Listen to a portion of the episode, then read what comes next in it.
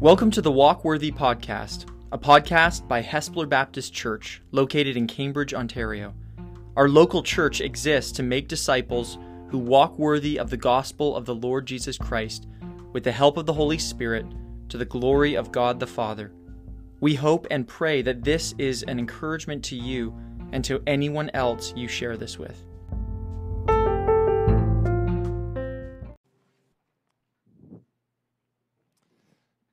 Morning, everyone. Thank you, Mark, for leading us in song and opening our service for us. And so good to hear the voice of another of our elders this morning in the pastoral prayer. So thank you, Scott, for leading us in doing that so thoughtfully and with considerations to the flock that we are called to shepherd here at Hespeler. I uh, hear that and hear your heart in that. So thank you, brother, very much for doing that a significant day for us as a congregation. We have a, a, a serious and, and, large decision ahead of us after uh, this morning's service, just as a little bit of an insight as to how that feels for Sergey and Kelsey as I was interacting with Sergey this weekend. He says it's like downloading something from the internet or a video game. That last 1% just seems to take the longest, uh, you know, and they're waiting uh, on us.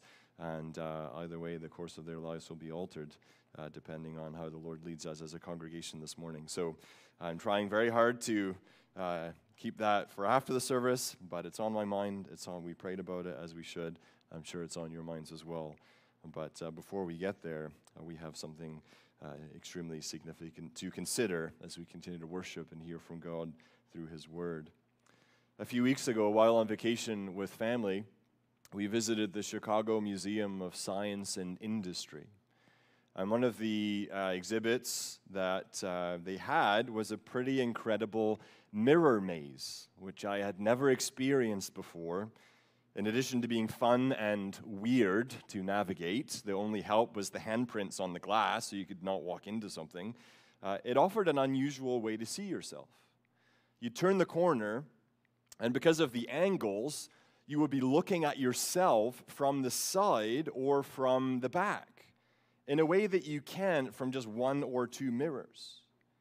It was like looking at another person in a gathering or in a crowd, except it was yourself. And it was like, oh, that's what I look like from that angle. The specific setup, they just provided this 360 degree perspective, allowing people to see themselves differently. And this got me thinking of the analogy that James uses, as Scott read for us, of the mirror of God's Word. And in this mirror, which James calls the perfect law, the law of liberty, it reveals ourselves to ourselves, and in a way that no other mirror does. Looking into God's revelation of Himself, looking into the knowledge of God, looking into the plan of God's redemption through Jesus Christ, it reflects back to us who we are on the inside. The knowledge of God is like looking into the knowledge of God, is like looking into a mirror that reflects back our hearts. The knowledge of God provides a needed perspective of our thoughts, of our desires, of our emotions, of our affections. Every time we come face to face with God through His Word, we are read even as we read it. As one theologian so famously wrote, nearly all wisdom we possess that is to say, true and sound wisdom consists of two parts the knowledge of God and of ourselves. And we begin with the knowledge of God. We must begin with the knowledge of God. We must know who God is, and we can only do so by looking into God's Word. And as we are, as soon as we are confronted with the knowledge of God, our very selves are revealed. It's inevitable. It's an unavoidable outcome. No matter our age, no matter where we're from, no matter our stage of life, no matter our religious background, no matter what we've done, the mirror of the knowledge of God reveals, exposes, reflects back. How so? Well, by virtue of our response to God as He reveals Himself to us. Every single one of us this morning, depending on how we respond to what we hear about God in His Word, will tell us about our hearts. As God reveals himself to us, our hearts are revealed to all. Our response to the knowledge of God reveals our hearts. It's always been true for all people in all places at all times, and that will become apparent as we look back again to God's revealing himself to one of the ancient world's superpowers and of his country. So if you want to know who you really are, look with me into the mirror of the knowledge of God. Our response to the knowledge of God reveals our hearts. So turn with me to Exodus chapter 8. It's page 50 in the blue Bibles. We're into the second of the 10 blows or strikes or plagues against Egypt from the Lord. So, Exodus chapter 8 is where we are this morning as we continue in our series. I'm going to be reading through uh, chapter 8, 1 through 15. So, turn there, page 50, Exodus 8, verses 1 through 15. Let's pray before we read that together.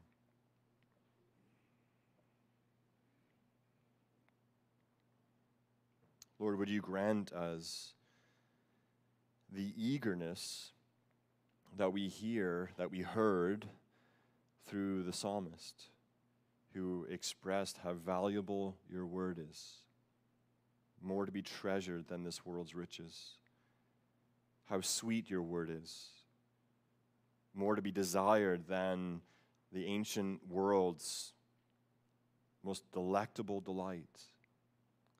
I pray, Lord, that you would help us to approach your word as you reveal yourself to us in the way of the psalmist. And I pray, Lord, that it would become clear to me and to all of us the condition of our hearts as we evaluate our response to you based on what we come to know about yourself. So reveal yourself to us by your Spirit through your word for the glory of your Son, in whose name we pray. Amen. So, Exodus 8, the second plague, beginning in verse 1, listen to what the Holy Spirit says. Then Yahweh said to Moses, Go into Pharaoh and say to him, Thus says Yahweh, Let my people go, that they may serve me. But if you refuse to let them go, behold, I will plague all your country with frogs. The Nile shall swarm with frogs, shall come up into your house, and into your bedroom, and on your bed, and into the houses of your servants and your people, and into your ovens and your kneading bowls. The frogs shall come up on you, and on your people, and on all your servants. And Yahweh said to Moses, Say to Aaron, Stretch out your hand with your staff over the rivers over the canals and over the pools, and make frogs come up on the land of Egypt. So Aaron stretched out his hand over the waters of Egypt, and the frogs came up and covered the land of Egypt. But the magicians did the same by their secret arts and made frogs come up on the land of Egypt. Then Pharaoh called Moses and Aaron and said, Plead with Yahweh to take away the frogs from me and my people, and I will let the people go to sacrifice to Yahweh. Moses said to Pharaoh, Be pleased to command me when I am to plead for you and for your servants and for your people, that the frogs be cut off from you and your houses and be left only in the Nile. And he said, Tomorrow. Moses said, Be it as you say, so that you may know that there is no one like Yahweh our God. The frogs shall go away from you and your houses and your servants and your people. They shall be left only in the Nile. So Moses and Aaron went out from Pharaoh, and Moses cried to Yahweh about the frogs, as he had agreed with Pharaoh. And Yahweh did according to the word of Moses. The frogs died out in the houses, the courtyards, and the fields, and they gathered them together in heaps, and the land stank. But when Pharaoh saw that there was a respite, he hardened his heart and would not listen to them as Yahweh had said. Brothers and sisters, this is the word of the Lord. Thanks be to God. Well, the account that we've just read is season one, episode two of the plagues. As a recap from last week, recall that the plagues unfold in three cycles, with three plagues in each, concluding with a grand finale of the death of the firstborn, also known as Passover. As we progress through these 10 blows against Egypt, we're going to see some pretty consistent themes. The Lord seems content to patiently reveal who He is through Pharaoh and this nation. And it will be good for us to be confronted again and again with the stunning reality of the, who the God is that we worship and serve. If we rush through them, we'll miss the unfolding drama of what it would have been like to be Moses and Aaron and the Israelites awaiting their redemption from God. And at the same time, there will also be different nuances drawn from each of the plagues, which is a good reason to take them one at a time. So I encourage you to lean in to the repetition and the progression as we go. If we do so, I trust we'll be vexed at Pharaoh's uh, trickery and thus rejoice all the more when he's defeated. We'll be perplexed at the intersection of divine sovereignty and human responsibility, thus humble ourselves before the God who is far above us. Not to mention, be absolutely mesmerized at the sheer power of God Most High, who demonstrates over and over that He is Lord and that He is to be worshiped above all. This and more is on display in season 1, episode 2 of the plagues, which begins differently than episode 1.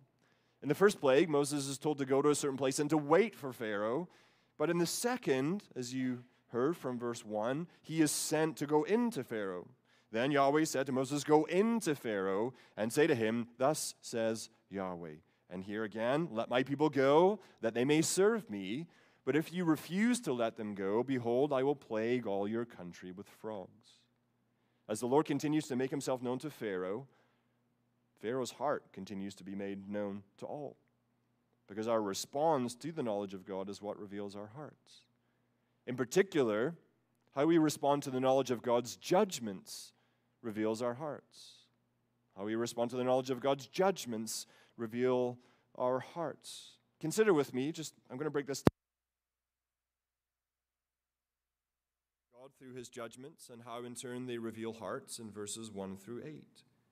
In the opening two verses, we know that God is gracious even in and through his judgments.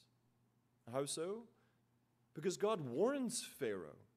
If Pharaoh refuses to let Israel go, there's going to be a consequence. Where the opposite would then be true. If Pharaoh does let Israel go, there won't be a consequence. So Pharaoh is fully informed as to what will happen depending on his response, which God is under no obligation to reveal. That's why it's gracious. There's no surprises for Pharaoh in this plague. The Lord was gracious to warn even through his judgments. What else do we know about God through his judgments? We know that his judgments are fitting, they're never arbitrary. The judgment always fits the sin. Uh, a few weeks ago, if any of you are baseball fans, there was a big uh, bench clearing, bullpen clearing uh, episode in one of the baseball games, and everyone's on the field, and there was a brawl, and people are shouting at each other, and managers are screaming in the face of umpires. That's not what God's wrath, God's anger is like. It's not a fly off the handle. It's just, it's settled, it is suitable. The first two plagues against Egypt involve the Nile. In the first plague, the Nile was turned to blood, which is surely judgment against the people who wanted to shed the blood of Hebrew children by drowning them in the river. And the second plague, the Nile is involved again, as 8 3 tells us. And from the same river, God brings a second judgment upon the nation that had so harassed his firstborn son, Israel. Later, Pharaoh and his army would be drowned in water to complete the judgment as God brings Israel up from the grave to the new land of life and promise. So, from this plague of frogs, we also know that the Lord's judgments, there's grace in them, there is Uh, suitability, fittingness to God's judgments, and we also know from the plague of frogs that through God's judgments, He is the true Lord of creation, that there's none like Him. How so? Well, there are two reasons that we can draw that conclusion of God's judgment from the strange plague of frogs. First, notice in 8:3 that Moses is commanded to say to Pharaoh, "The Nile shall swarm with frogs." And if you're paying very close attention, maybe you're looking at some cross references in your Bible, you've already seen it. Does this ring any bells? Have we ever seen a phenomenon in Scripture where we are told that God caused something to swarm? Yeah, Genesis 1:20. From the account of God creating the heavens and the earth by the word of his mouth, it says, And God said, Let the waters swarm with swarms of living creatures. A little more subtle is Exodus 1 7. I'm translating it a little bit more literally here. But the people of Israel were fruitful and swarmed and multiplied and grew exceedingly strong so that the land was filled with them. This Yahweh, this God of the Hebrews, is Lord of creation. He is the one who formed and filled the heavens and the earth. He's the one who filled the land of Egypt with his people in keeping his promise to make them a great nation. He's the one who filled the land with Egypt with the frogs. Such is his rule and reign, his power and his authority. If he wants to explode the frog population of the Nile so that they will fill the whole land of Egypt, that's not hard for him. He can do that, and he will do that so as to fill the earth with the knowledge of his great name. But the question that may be on many people's minds is why frogs? Why those in particular? Well, to bring another idol of Egypt to its knees, along with all who worship false gods. I quote here this helped me, trust it will help you. If we are to understand the full significance of this plague, we must recognize that a goddess of Egypt was involved in the judgment, the goddess Heket, who was always pictured with the head and often the head and body of a frog. Since Heket was embodied in the frog, the frog was sacred in Egypt. It could not be killed. And consequently, there was nothing the Egyptians could do about this horrible and ironic proliferation of the goddess. They were forced to loathe the symbols of their depraved worship, but they could not kill them. And when the frogs died, their decaying bodies must have turned the towns and countryside into a stinking horror. You want to worship frogs, Egypt? Well, the Lord gives them over to the object of their worship. Heket, according to Egyptian religion, was the spouse of the Creator. So, as the Creator fashioned human beings on his potter's wheel, this is Egyptian religion and belief, she would breathe the breath of life into them, thus giving them a soul. Do you hear again the demonic plagiarism that Satan seeks to emulate with absolutely no originality? For Egyptian woman, Heket became the goddess of childbirth. And women may have worn frog amulets during pregnancy in hopes of the goddess's favor as they sought to give birth to a healthy, living child. As with all forms of idolatry, it's an effort to control.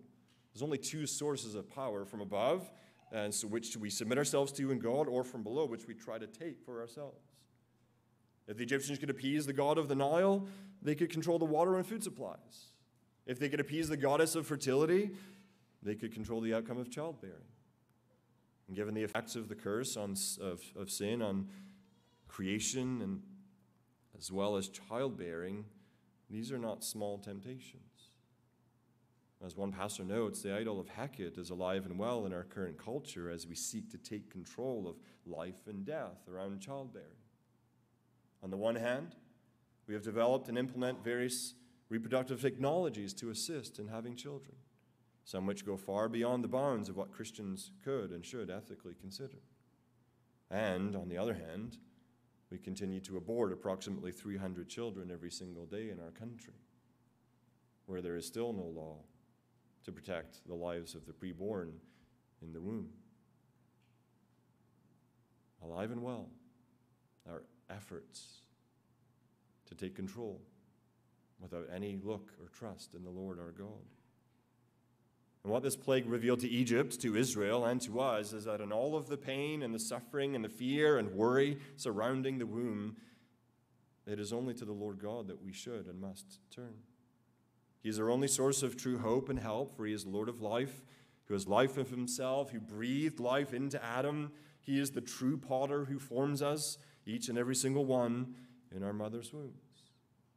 And this humiliation of another of Egypt's idols reveals to Pharaoh and to this nation and to us that through Yahweh's judgment, we know that He alone is God. And unlike the gods of the nations, He cannot be controlled, and we are to make no attempt to try. And the way that this is conveyed is funny.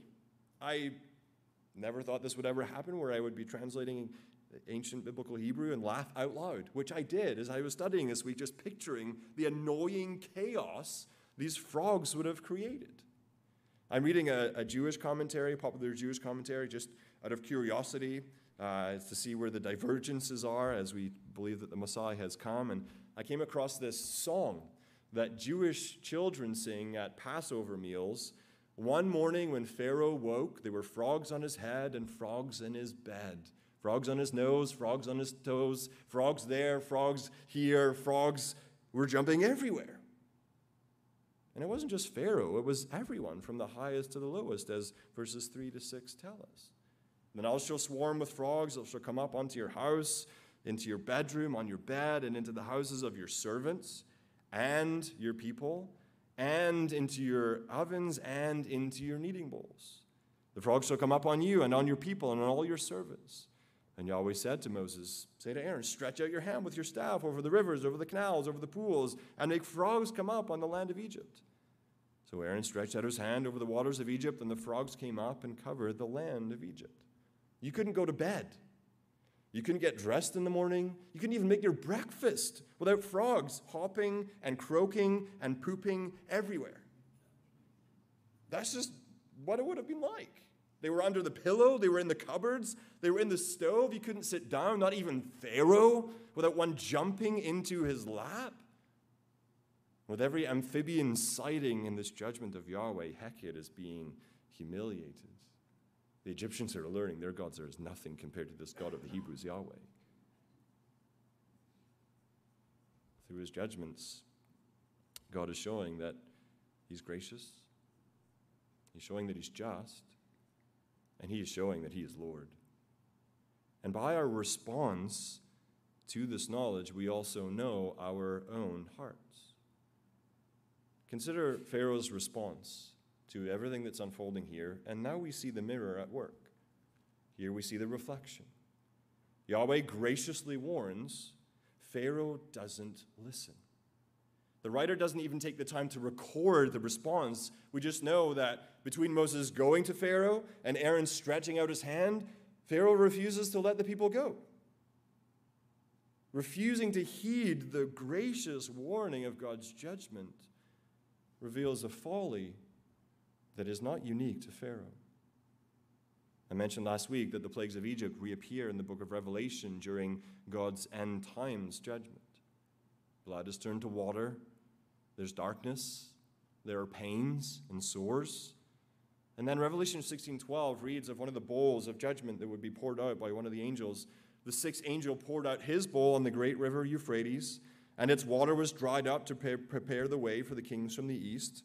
And I saw coming out of the mouth of the dragon, and out of the mouth of the beast, and out of the mouth of the false prophet, here that is an unholy trinity out of the mouth came three unclean spirits like frogs.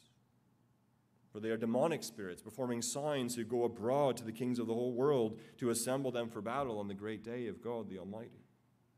Yet rather than repent as a result of these judgments, rather than heed the warning of the eternal judgment to come, Revelation tells us they cursed the name of God who had power over these plagues. They did not repent and give him glory. This is the height of folly. God has appointed a judge over you. God has appointed a judge over the whole earth, and He's given us assurance of this by raising Him from the dead. His name is Jesus. He died, He rose, He is coming again, and to go on living as though this is not true, as though God has not warned us graciously to flee from the wrath of judgment to come, that, friends, is folly. Jesus told us as plainly as God told Pharaoh through Moses about how to avoid God's just judgments. Jesus says, Whoever believes in the Son has eternal life. Whoever does not obey the Son shall not see life, but the wrath of God remains on him. But it need not be so. Come to Christ. He is the way, the means of fleeing from the wrath that God has graciously warned us is to come. And how you respond to that will tell you everything you need to know about your own heart as we look into this mirror of the knowledge of God. Now, along with the refusal of heeding these words, of repenting, of the obedience of faith, is the response of pride. How we respond to God's judgments can reveal folly. How we respond to God's judgments can also reveal arrogance. Look at verse 7. We're told that the magicians, again, did the same by their secret arts and made frogs come up on the land of Egypt. Once more, I believe this to be spiritual forces at work within the idolatrous kingdom of Egypt, tapped into by Pharaoh's magicians. They're trying to keep up with Yahweh. They try to keep bringing him down a level and they're trying to keep raising themselves up a level. That's what we do. We, we try to humanize God, we try to trivialize our rebellion against him. Whatever the God of the Hebrews can do, they would boast, we can do as well. We have our own source of power, we have our own ways of being like God. He's really nothing special. But again, it's all a farce. The serpents were swallowed up by Aaron's staff. While they could somehow duplicate turning water to blood, they could not reverse the plague, only add to it. And while they could somehow duplicate multiplying frogs, they couldn't reverse this plague either, only add to it as well. No matter how much the kingdom of darkness appeals to our flesh that we can dethrone God and take his place, it's a delusion. It's an illusion to keep us blind to the truth. There's no human capacity or spiritual power from below that can overcome the Lord or his judgments. And apparently that becomes clear to Pharaoh. And in the next plague, will become clear to his magicians as well. But in 8 8, we have another aspect of Pharaoh's heart revealed as he ex- is exposed to the knowledge of God through his judgments. First, there's folly. He doesn't listen. Then there's pride. He tries to demonstrate that Yahweh is no, nothing special. And then there's this desperation. And it's a desperation born by what I'm going to borrow from Paul to call worldly sorrow. Then Pharaoh called Moses and Aaron. He does the unthinkable from his perspective. And he says, Plead with Yahweh to take away the frogs from me and from my people, and I will let the people go to sacrifice to Yahweh. This is quite a turnaround from the guy who, back in chapter 5, says, I don't know who this Yahweh is. Well, he's getting to know Yahweh. But he has no interest in this being in any meaningful, intimate, relational way. He's a politician with a second national crisis on his hands, one that neither he nor his magicians nor the gods of Egypt seem to be able to do anything about. So he goes to Moses and he goes to Aaron and he asks them to entreat, to, to plead with Yahweh to reverse this blow against him and his nation. Notice that he doesn't seem to consider doing it himself. Notice also that the consequences of the plague is not enough to drive Pharaoh to obedience. He won't obey Yahweh's command to leave Israel alone unless Yahweh leaves Egypt alone. He's bargaining with God. If he does this, then I will do that.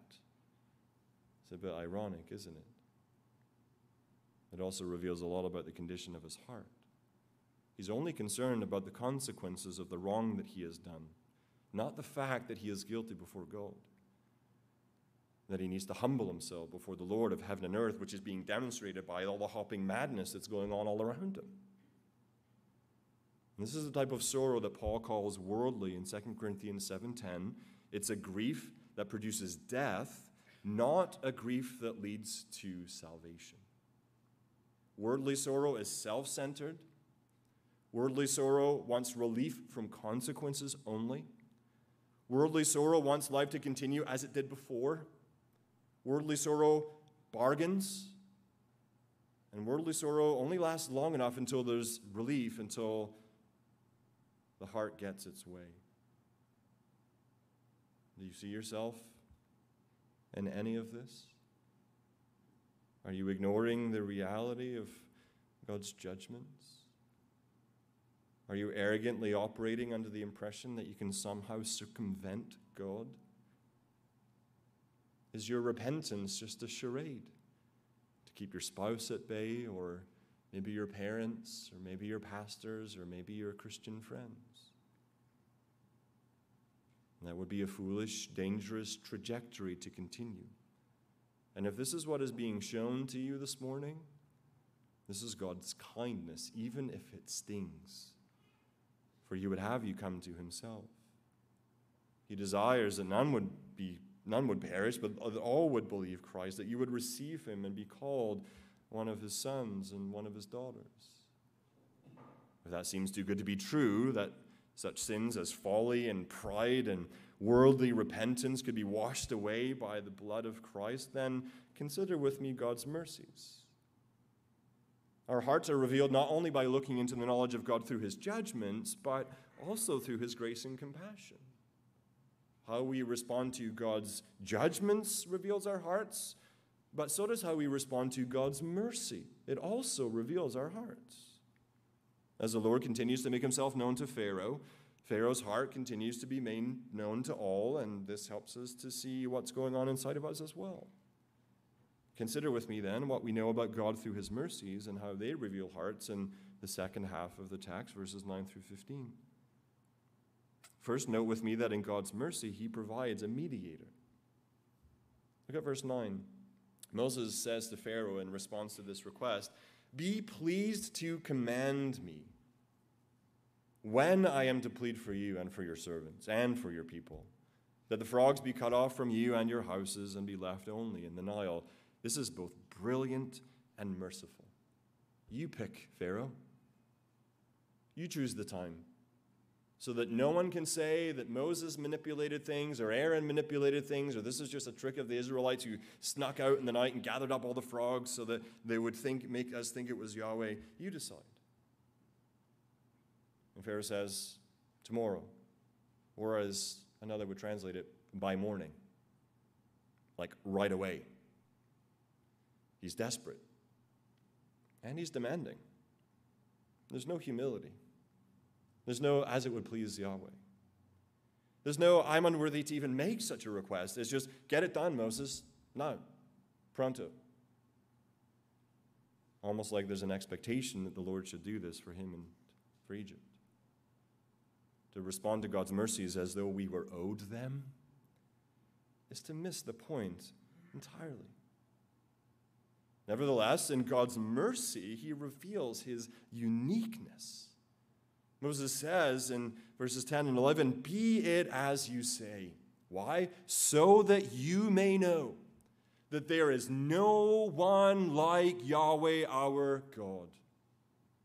The frogs shall go away from you, and your houses, and your servants, and your people. They shall be left only in the Nile.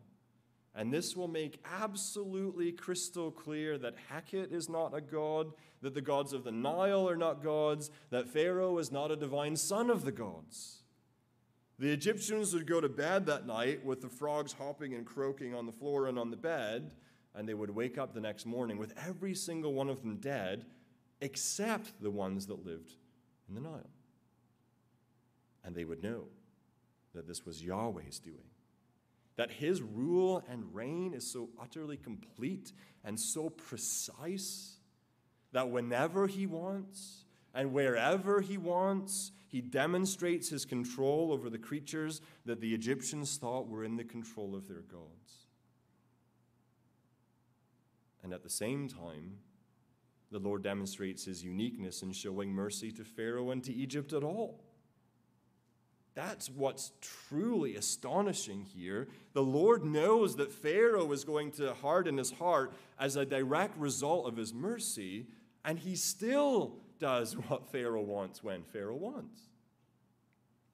I wouldn't treat Pharaoh this way after everything he's done, would you? This shows us how unlike we are from God and how unlike God is from us. You know those verses in Isaiah that are often quoted? We were talking about these recently. I think it was one of our, our pastoral meetings. Those verses in Isaiah, it's Isaiah 55. For my thoughts are not your thoughts, neither are your ways my ways, declares Yahweh.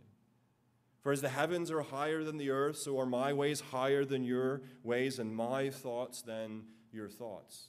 Just nod if those are familiar to you. You've heard those before.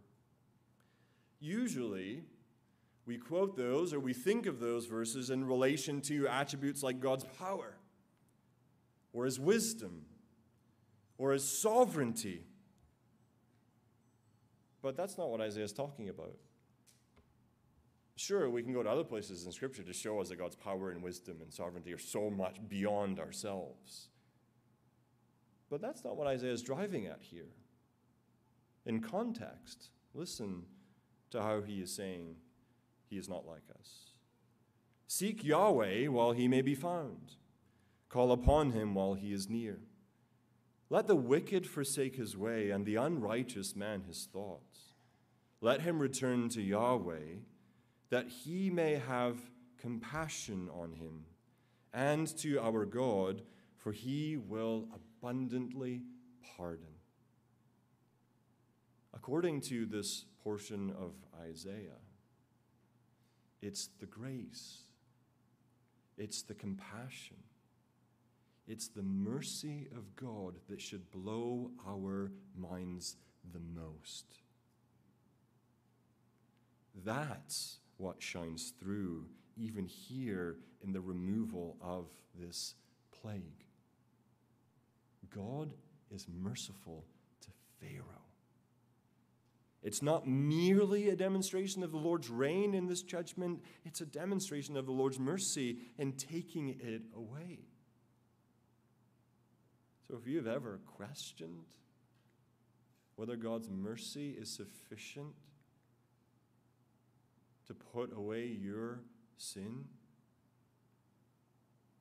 the scriptures absolutely confirm to us that this is what should stagger us about God the most.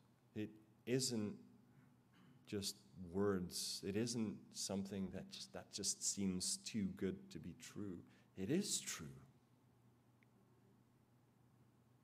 God reveals himself to us in his mercies. We also see God's mercy in answered prayer. This is a pivotal moment, not just in this plague episode, but in everything else that will follow. Moses has put all of his chips into the middle of the table. He's gone all in with Pharaoh. You pick. So in verse 12, Moses and Aaron went out from Pharaoh, and Moses cried out to Yahweh. It's the same uh, emphatic crying out to God as the, Egypt- uh, the Israelites offered up before their taskmasters. He cried out to Yahweh about the frogs as he had agreed with Pharaoh. I love Moses' boldness here. I love Moses' dependence here. I think he's growing in his faith, believing that Yahweh is, I am who I am, and I am who causes to be. He believes that Pharaoh's request is not too difficult for the Lord, so he prays big, as one person writes, not so much interested in that Pharaoh, the plague, be removed from, from Egypt, but so that they would know that there's no one like Yahweh. And in God's mercy, these are stunning words. Verse 13 Yahweh did according to the word of Moses. What? This is incredible. To read of someone having an audience like this with this one whom no one is like. Brothers and sisters, in the mercy of God, through the mediator of Jesus Christ, unfathomable as it may be to fully grasp, we have an audience with this one. It's a mercy that none of us deserve to experience even once, let alone a mercy that we can avail ourselves of at any moment. And it isn't just that we actually have an audience before God's throne of grace, it's that He listens to us. And it isn't just that He listens, He actually answers. Yahweh heard Moses and answered Moses. A specific, timely, significant request was granted by the great I am to his servant. It's stunning. I have a pastor friend who says he finds no greater encouragement to pray than hearing of answered prayer. Church, this is just one of the many, many countless examples in Scripture, not to mention experience, where we can see God respond directly to the requests of His people. Oh, that we would not neglect as often as we do this incredible mercy. How we respond to such mercies, it reveals our hearts. What do you see of yourself as you look into this mirror of the knowledge of God? Sadly, the warmth of God's mercies that melts the hearts of some bakes the hearts of others. What seemed on the surface a right response to the judgment of God when Pharaoh says, I will let the people go to sacrifice to Yahweh, was nothing of the sort in response to the mercies of God. When Pharaoh saw that there was respite, verse 15, he hardened his heart and would not listen to them, as Yahweh had said. If we want to know our own heart, look at how we respond to both the judgments and the mercies of God. How we respond to such mercies reveals our hearts. How we respond to such judgments reveal our hearts. If we want to know the hearts of others, look at how they respond to both the judgments and mercies of God. In Pharaoh, we have a most tragic response. When he experienced mercy, think of this. When he experienced mercy, his heart became even heavier and duller and sluggish to Yahweh. He still thinks he's in control. He's made a request of Yahweh's prophet, and it worked. He's dodged a divine bullet and thought God could be manipulated. He made a mistake that so many make. He confused mercy for blessing. But he doesn't know how close to the precipice he truly is. He doesn't know that at the same time as he is responsible for his actions, that Yahweh is sovereign over his heart. He doesn't know this is happening just as Yahweh said it would. He doesn't know that the very next plague is going to come with absolutely zero warning. Because God's patience has a holy end, and though He is gracious to warn, one day judgment will overtake us. Friends, this is a God who is not to be trifled with, with respect either to his mercies or his judgments.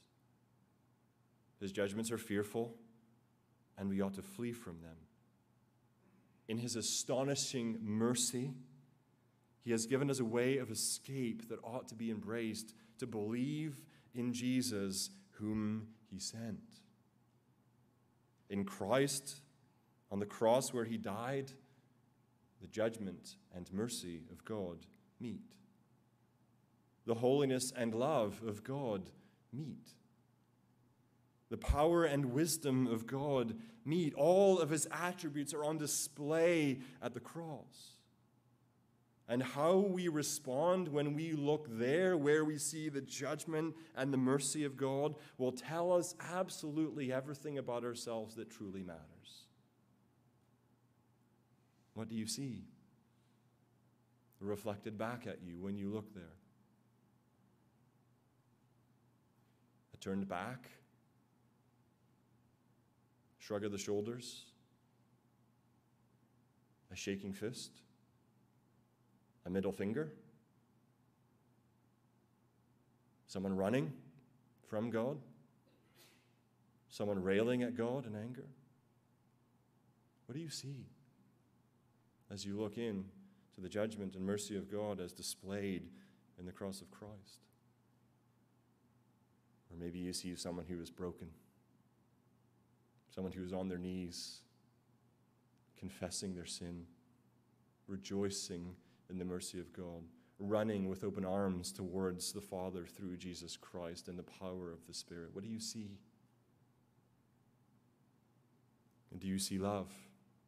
Vast as the ocean, as the hymn writer put it, loving kindness as the flood, as the Prince of Life, our ransom shed for us his precious blood. Do you see someone who is overwhelmed by grace and love like mighty rivers poured incessant from above when heaven's peace and perfect justice kiss the guilty world in love? If for the first time you're seeing your need of Christ, then confess that to God. Receive Him now, and He will give you the right to be called a child of God. If you see again just how much you are still in need of Him, because there are still these aspects of what we see in Pharaoh, even in our own hearts. Remember that all who come to Him, He will never, ever cast out. And let us praise His name together for who He is and for all that He has done for us in Christ. We have an opportunity now to respond to God and His judgments and in His mercies. So, Mark, would you come and lead us with Shelley and Rebecca, that we might join our voices together and rejoice together in the mercy that God has shown to us when we deserved judgment because of what Christ has done by dying in our place. Please stand to sing in response.